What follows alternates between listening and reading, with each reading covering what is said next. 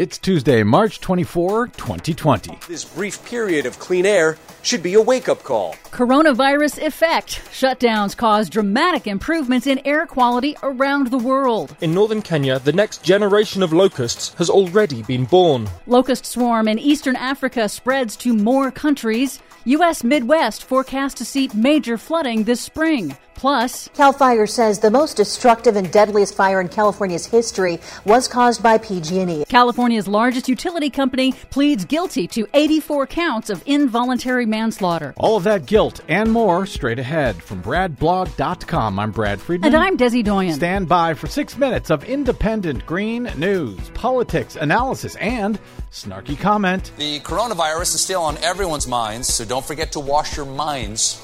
Oh, believe me, I'm trying. Sadly, Fox News has hoarded all of the supplies from the National Strategic Brainwashing Reserve. This is your Green News Report.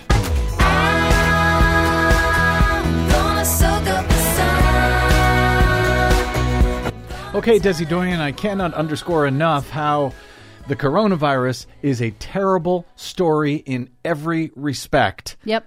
That said, what do you got for us today? Well, we've been reporting on the remarkable clearing of the air, literally, in China and Italy after widespread shutdowns were implemented to control the spread of the coronavirus. Now the same effect is happening in America as well. New satellite data this week shows that levels of air pollution and toxic smog have plummeted over major metropolitan areas shut down for the coronavirus, including Los Angeles, Seattle, New York, Chicago, and Atlanta. Traffic jams have all but vanished as well. Of course, air pollution is expected to rebound once the coronavirus outbreak subsides. Oh, yeah. And economic and industrial activity ramp up again. But this is a real life demonstration of how the transition to clean energy and electric vehicles will have immediate benefits in reducing air pollution. Yeah, it makes a difference, doesn't it? Yep. At least one city is making lemonade out of coronavirus lemons. Philadelphia has banned cars from a major traffic artery to give residents plenty of room to bike and walk while keeping their social distance from each other during the pandemic. Climate scientist Glenn Peters of the Center for International Climate and Environmental Research says he's been getting lots of questions every day from folks wondering what the coronavirus means for global CO2 emissions. The latest data on atmospheric CO2 levels recorded at the Mauna Loa Observatory reveal that yes, CO2 emissions have temporarily stopped rising globally, likely due to the shutdowns of industries around the world. But Peters says it is still too early in the year yet to know if 2020 will be the first year that human caused CO2 emissions don't see a record rate of increase. Has Donald Trump bragged about how he's brought the CO2 emissions down yet? No, he has not. Give it a day or two.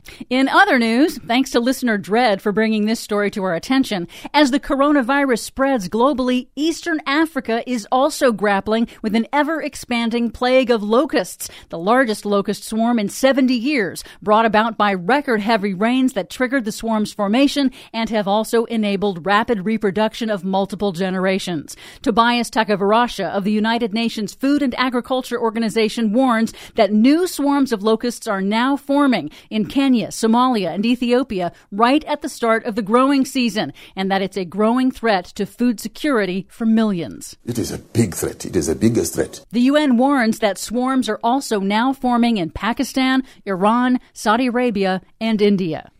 Multiple disasters happening simultaneously is one reason that the U.S. Pentagon calls climate change a threat multiplier. Here in the United States, NOAA has forecast that 23 states in the Midwest are likely to see major flooding again this spring, particularly in the Dakotas and Minnesota. With hurricane, tornado, flood, and wildfire seasons rapidly approaching, emergency planners are concerned about all states' abilities to respond to both natural disasters and the coronavirus simultaneously, including the additional pressures of evacuations and keeping people in shelters safe. Finally, some accountability news. California electric utility Pacific Gas and Electric has agreed to plead guilty to 84 counts of involuntary manslaughter arising from the tragic Camp Fire in November of 2018 that was triggered by the utility's failure to maintain its equipment. It was the most destructive fire in state history and nearly obliterated the town of Paradise, California. PG&E has has also agreed to pay the maximum fine of $4 million and fund a water reconstruction project. The settlement resolves all state charges related to the deadly fire and paves the way for payments to victims of the deadly inferno. The maximum penalty is just $4 million? That's my understanding. So, global plagues, locusts, floods, fires. Uh, we ought to just rename this the Disaster Report. Yep, we're waiting for the four horsemen. For much more on all of these plagues and the ones we couldn't get to today, please check out our website at greennews.bradblog.com. Find, follow, and share us planet-wide on the Facebooks and the Twitters, if you dare, at Green News Report. I'm Brad Friedman. And I'm Desi Doyen. And this has been your Green News Report. Tell me